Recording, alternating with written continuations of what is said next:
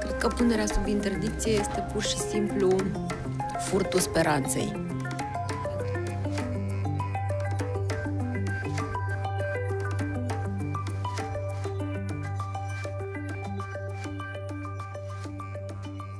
Bună ziua!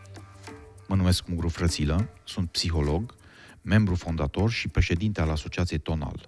Acesta este episodul 4 din podcastul dedicat analizării mecanismului de sprijin în luarea deciziei în comparație cu mecanismele de punere sub interdicție judecătorească și instituirea tutelei. Astăzi vom continua discuția începută în episodul anterior cu oameni dragi mie, persoane cu dizabilități psihosociale sau intelectuale, care au locuit în instituțiile statului zeci de ani, părinți ai unor copii adulți cu dizabilități intelectuale care au fost puși sub interdicție judecătorească în trecut, persoane de sprijin pentru prietenii lor cu dizabilități intelectuale, psihologi, juriști, colegi și prieteni. Acum, în momentul în care România este în plin proces legislativ, procedural și instituțional de reformare a măsurilor și mecanismelor de protecție a persoanelor cu dizabilități intelectuale și psihosociale, prin înlocuirea vechii paradigme reprezentată de punerea sub interdicție judecătorească și instituirea tutelei, cu mecanisme mai flexibile și care să readucă în prim plan drepturile, identitatea, demnitatea și valoarea ființei umane, indiferent dacă și în ce măsură aceasta este afectată sau nu de o dizabilitate intelectuală sau psihosocială, este important, deci, să aflăm, tocmai acum, ce a însemnat punerea sub interdicție judecătorească sau tutela pentru oamenii reali care s-au confruntat cu efectele acestor măsuri. Cum le-au afectat acestea viețile? Ce au simțit, ce au gândit și făcut ei cum au trăit tot acest timp? Care a fost realitatea nevăzută, trăită în spatele cortinei decăderii din drepturi? Căci asta înseamnă punerea sub interdicție judecătorească. În aceeași măsură însă, trebuie să înțelegem care sunt temerile noastre, îngrijorările și preocupările cu privire la mecanismul denumit sprijin în luarea deciziei. Așadar, Eli, Roxana, Ana Ioana, Vasile, Zoli, Daniela. Suntem autoreprezentanți, suntem reprezentanți ai asociațiilor, organizațiilor Un Loc, Tonal, Ceva de Spus, Luceafărul, Proac Suport, Estuar și vorbim despre ce înseamnă toate acestea pentru noi. Ca și în episodul anterior, vă invit să urmărim discuția noastră cu același calm pe care noi înșine l-am avut atunci când am purtat această discuție. Și, de asemenea, ca și în episodul anterior, vă rog să aveți indulgență cu privire la aspectele tehnice ale acestei înregistrări. Într-adevăr, anumite zgomote sau foșnete sau bufnituri pot să perturbe. Pe de altă parte, cred că ele dau realismul suplimentar de care avem cu toții nevoie. De multe ori, în practică, punerea asta sub tutelă captivizează, dacă vrei, persoana în spațiul unei alte persoane. Sunt situații și în comunitate de care ne-am izbit, în care printr-o echipă mobilă am vrut să sprijinim o persoană care era pusă, este pusă sub tutelă, tatăl este tutore uh, care tată s-a dovedit a fi o persoană abuzivă vis-a-vis de propria fică, față de care avea de drept de decizie de viață și de moarte. Um, a participat la câteva întâlniri cu psihologi, cu consilieri vocaționali, cu alte persoane cu dizabilități. Uh, tânăra aceasta și-a dorit să, să, să participe la alte întâlniri, a început să aibă o opinie, să spună acasă vreau să merg și la următoarea întâlnire. Uh, Uh, tutorele i-a interzis, spunând, nu mai las să-i băgați prostii în cap. Ea oricum nu știe nimic, nu o să facă nimic, de ce să o luați să o învățați? Asta pe de o parte. Pe de altă parte, sunt aceste multe persoane captive ale sistemului instituțional uh, invizibile sub tutela unor primari sau șefi de centre sau angaja- angajați ai centrelor rezidențiale, uh, unde nu doar că sunt invizibile ca, ca cetățeni, sunt de-a dreptul captive intenționat și în situația în care aceia care ar trebui să le reprezinte drepturile și interesele nu o fac. Fac exact opusul și sunt în conflict evident de, de interese. uh, și nici măcar uh, obligația de bază de a le informa pe aceste persoane cu privire la opțiunile pe care le au pentru propria viață, astfel încât să aleagă, dar da, tutorele să ia decizia, nu o fac. Și atunci uh, mii de oameni nu mai există.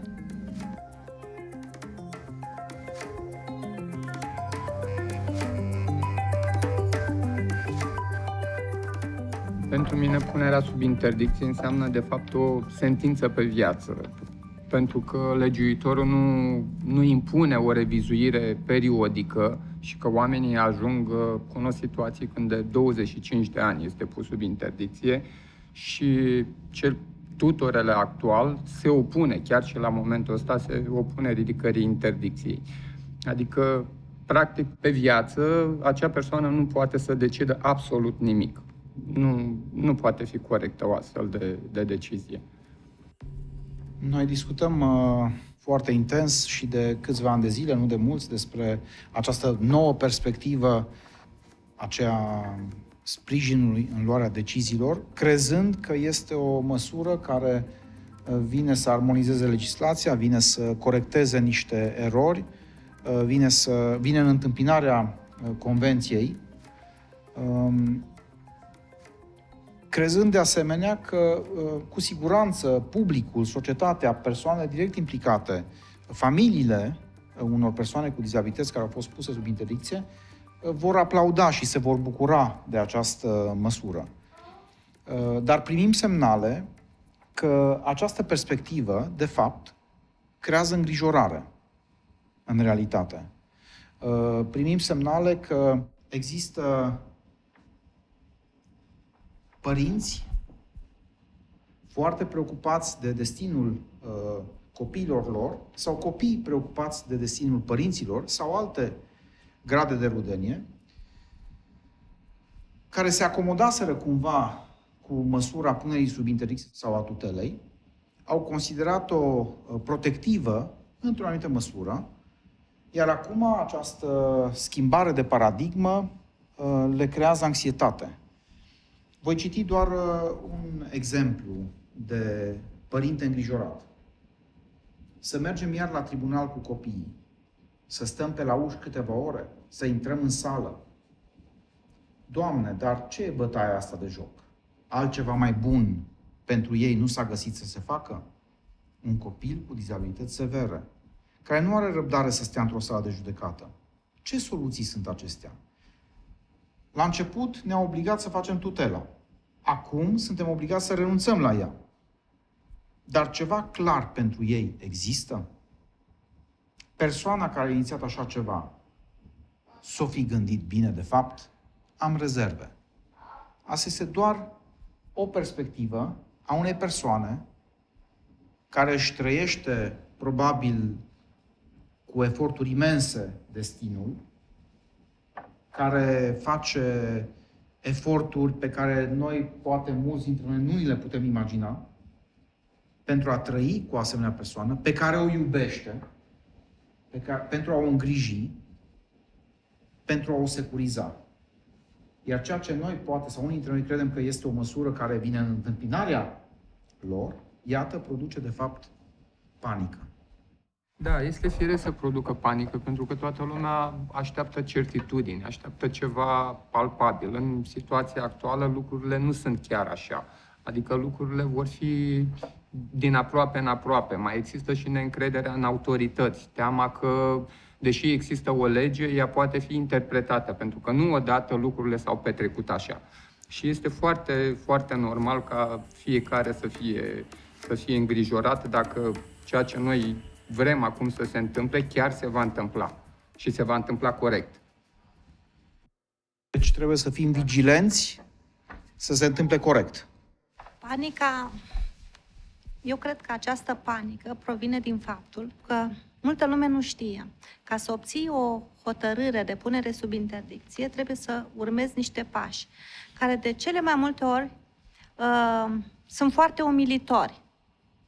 Uh, faptul că trebuie să treci pe la, atâtea, pe la atâția specialiști, să stai să-ți, cu copilul tău care nu mai are răbdare, să-ți facă tot felul de evaluări, care de cele mai multe ori sunt pripite, sunt nereale, uh, sunt lucruri care sunt trecute cu vederea și să mergi din ușă în ușă, să obții referate, acte medicale, să stai pe la IML, să stai în sala de judecată plină cu oameni de tot felul, condamnați, oameni simpli, într-o gălăgie și să te cheme la ora 9 și tu de fapt să intri în sală la ora 12 și e un șir întreg, să aștepți acea hârtie luni de zile, să faci cerere, să urgentezi, să-ți vină hârtia ca virgulă, copilul tău să poată beneficia de drepturile bănești care îi se cuvin ca persoană încadrată în grad de handicap, este un șir întreg de umilințe. Și mai este panica că măsura nu reflectă ceea ce copilul tău reprezintă, că este o etichetare permanentă. Ți se dă o hârtie în mână în care îți spune că de fapt copilul tău nu mai există. Deși, așa cum spunea acea mamă pe care ați citat-o, am fost obligați să facem cerere pentru cerere, să obținem o măsură de protecție. Pentru că eu n-am vrut să fac asta.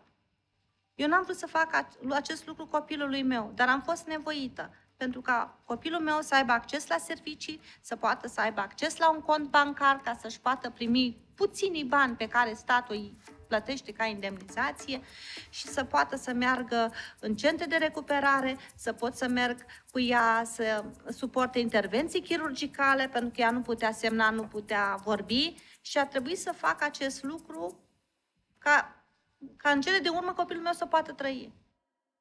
Și acum, având în vedere uh, noua legislație și schimbarea de perspectivă, te simți uh, complet liniștită în legătură cu ce va urma, cu acest mecanism de sprijin în luarea deciziilor? Nu, sunt la fel de tulburată. Mă gândesc, dacă merg la un notar, acel notar va reuși să treacă de fața dizabilității a fiicei mele, va reuși să-i vadă potențialul, va accepta să-i, uh, să-i acorde un asistent. Mă gândesc, că notarul poate nu-i va acorda această șansă. Mergem în instanță. Evaluarea care îi se va face va reflecta întru totul nevoile ei, capacitățile ei, ceea ce ea poate să facă. Și mă întreb, judecătorul în fața căruia vom ajunge va avea capacitatea să interpreteze corect documentele de la dosar? Deci este un, un șir întreg de semnul întrebării. Și normal, să, să reiau acest proces de la capăt și să nu câștigăm nimic, să nu-și recâștige, să nu-și recâștige demnitatea pe care o avea înainte de vârsta de 18 ani, să-și recâștige numele, să-i spun numele ei, ești liberă. Poți, pot să spun că nu ești decât un, un număr de 10 cifre, nu ești un CNP pe o hârtie. Ne confruntăm cu această teamă că autoritățile reprezentanții unor instituții nu vor reuși să depășească o anumită cortină, o barieră de mentalități și percepții. Um, există multiple dizabilități, tipuri de dizabilități, grade diferite de dizabilitate, dar o percepție cumva universală că dacă ești o persoană cu o dizabilitate intelectuală sau psihosocială, mai mult ca sigur, nu poți funcționa, nu poți fi autonom, nu poți fi coerent, nu poți decide. Și avem îngrijorarea că nu putem depăși această barieră sau că mulți dintre noi nu vor depăși această barieră în percepție. Sunt și eroi printre noi, uh, oameni care au trăit închiși sau închise în instituții, dar mai grav decât atât, care au trăit decenii închise în propriile noastre prejudecăți ale celor din afara instituțiilor. Și astăzi putem auzi câteva gânduri, timide poate, din partea unor eroine care cândva își pierduseră, cred, speranța că viața este posibilă și în afara căminelor sau instituțiilor, iar astăzi au devenit persoane. Nu știm exact în ce punct ajunseseră și ce deveniseră în trecut, dar în prezent sunt persoane, oameni reali, oameni care astăzi trăiesc liber, pot să decidă, au nevoi, exprimă bucurii, exprimă aspirații, poate deseori altfel decât suntem noi obișnuiți să credem sau să auzim. Eli, cum e să fii liberă, să trăiești afară, față de cum ai trăit multe decenii înăuntru, în instituții unde ți-ai pierdut probabil și numele, și speranța, și identitatea.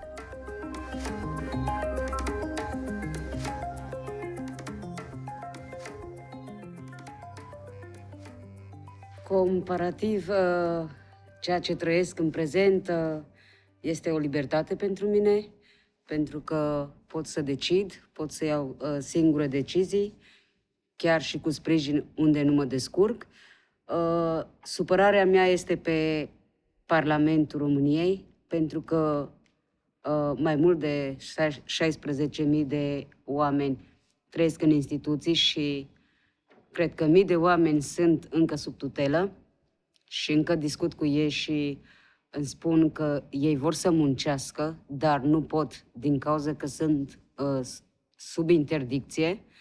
Și cred că interdicția asta, uh, din punct de vedere uman, ar trebui schimbată și ar trebui uh, sprijiniți oamenii ăștia în uh, luarea deciziilor, pentru că ei sunt, un, sunt autoreprezentanți care pot să-și exprime dorințele, pot să își facă o familie și chiar pot să facă multe lucruri pe care poate cei din Parlament încă nu le știu să le facă.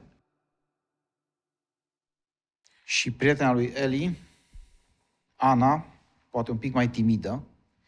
Ana, cum e mai bine, de fapt, să trăiești liberă sau să trăiești înăuntru, în instituție, în cămin. E mult mai bine liberă, tu decizi ceea ce faci, în primul rând.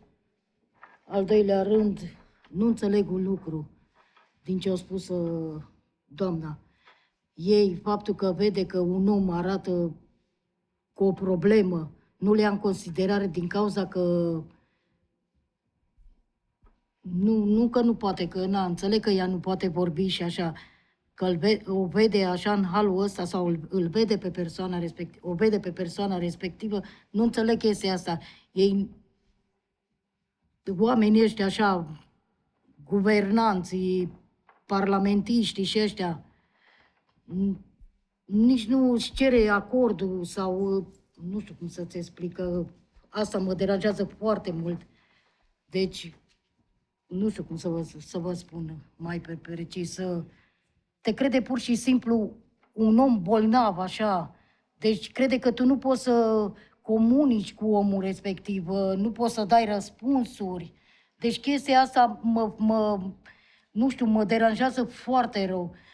Ia, iarăși, uite, eu cum pot să comunic cu toată lumea, deci cu tine, cu orice om, ceea ce eu nu cred. Nu, nu, asta răm, rămân șocată de oamenii ăștia. Te crede pur și simplu un om bolnav.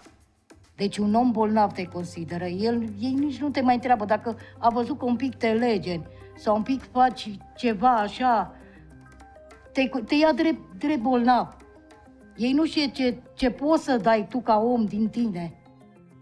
Nu, nu nici, nici nu mai stă să te asculte. Chestia asta pe mine m-a... Deci nu, pe mine m-a terminat. Și chiar înțeleg problemele doamnei de ce nu-i copii la dânsei înțeleasă? Nu, nu, deci chestia asta pe mine mă termină. Atâta pot să spun.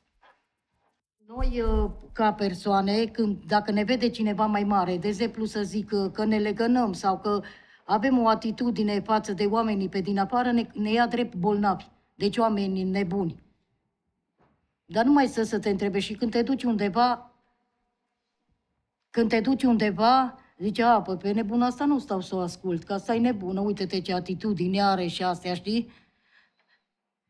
Na, ei, v-am, nu, nu știu cum să vă spun, ne, ne consideră drept oameni bolnavi. Altceva n-am, n-am ce să spun. O să citesc uh, o comparație între două lumi, două sisteme, două viziuni. Pe de o parte, instituția, traiul în instituție, punerea sub interdicție și tutela, tot ca instituții, și pe de altă parte, libertatea, traiul în comunitate și sprijinul în luarea deciziilor. Ce înseamnă instituția, așa cum mulți oameni ne-au spus nouă de-a lungul anilor? Ni se spunea oligofren, debil mental, handicapat, orfeliniste. Iarna era frig, ne cumpăram rășouri. Este jeg. Eram în salon 15 până la 30 de oameni. Patul ruginit saltea cu urină, baie murdară, baie cu rugine la duș. La masă mâncam 250 de persoane, ce ni se dădea. Se furau hainele spălate. Aveam nevoie de bile de voie ca să ieșim. Eram sedați drept pedeapsă. Abuzuri nesfârșite, nu aveam intimitate, bătăi. Viața în comunitate, viața unor eroi și eroine care au reușit să iasă din instituție și să trăiască astfel liber în România, arată așa. Mi se spune Veta Eli, Elișca Blonda Iubire. Deci am un nume. Îmi fac curat când vreau. Iar ne e cald în cameră. Sunt singură în apartament. Am un pat mare și saltea ca boierii. Baia e curată și am apă caldă. Acum mănânc cu cine vreau sau singură. Rufele mi le întind pe balcon cu încredere.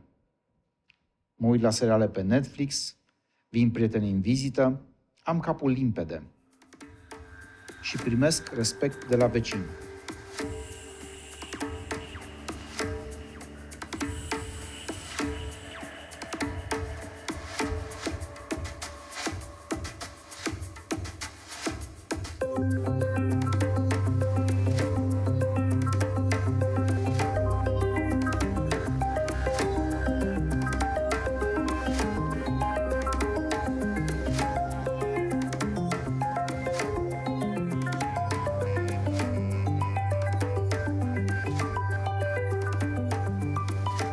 Discutat cu Eli de la Ceva de Spus, am discutat cu Zoltan de la Ceva de Spus, cu Ana și cu Roxana de la Un Loc, am discutat cu Ioana și cu Vasile de la Proact Support, am discutat cu Daniela și cu Ioana de la Asociația Luceafărul, am discutat cu Roxana de la Tonal și cu alți prieteni.